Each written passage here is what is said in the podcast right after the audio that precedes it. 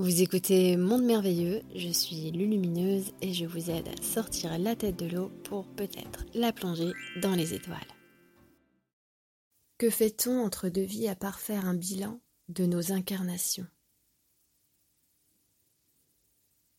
Nous ne cessons jamais l'instruction, même entre les vies, nous ne cessons jamais d'apprendre.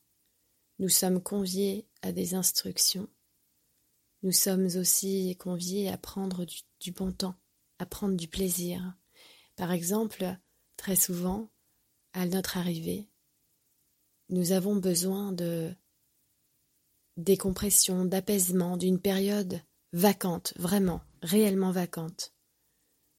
Ici, prendre le temps d'être, c'est presque quelque chose qui est mal perçu. Là-bas, c'est quelque chose qu'on retrouve et qui est essentiel. Nous prenons le temps, nous sommes le temps, nous devenons ce temps.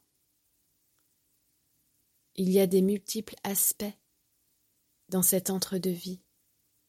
Ici, nous serions incapables de nous les imaginer, tellement notre conscience est limitée par nos sens physiques, par nos perceptions.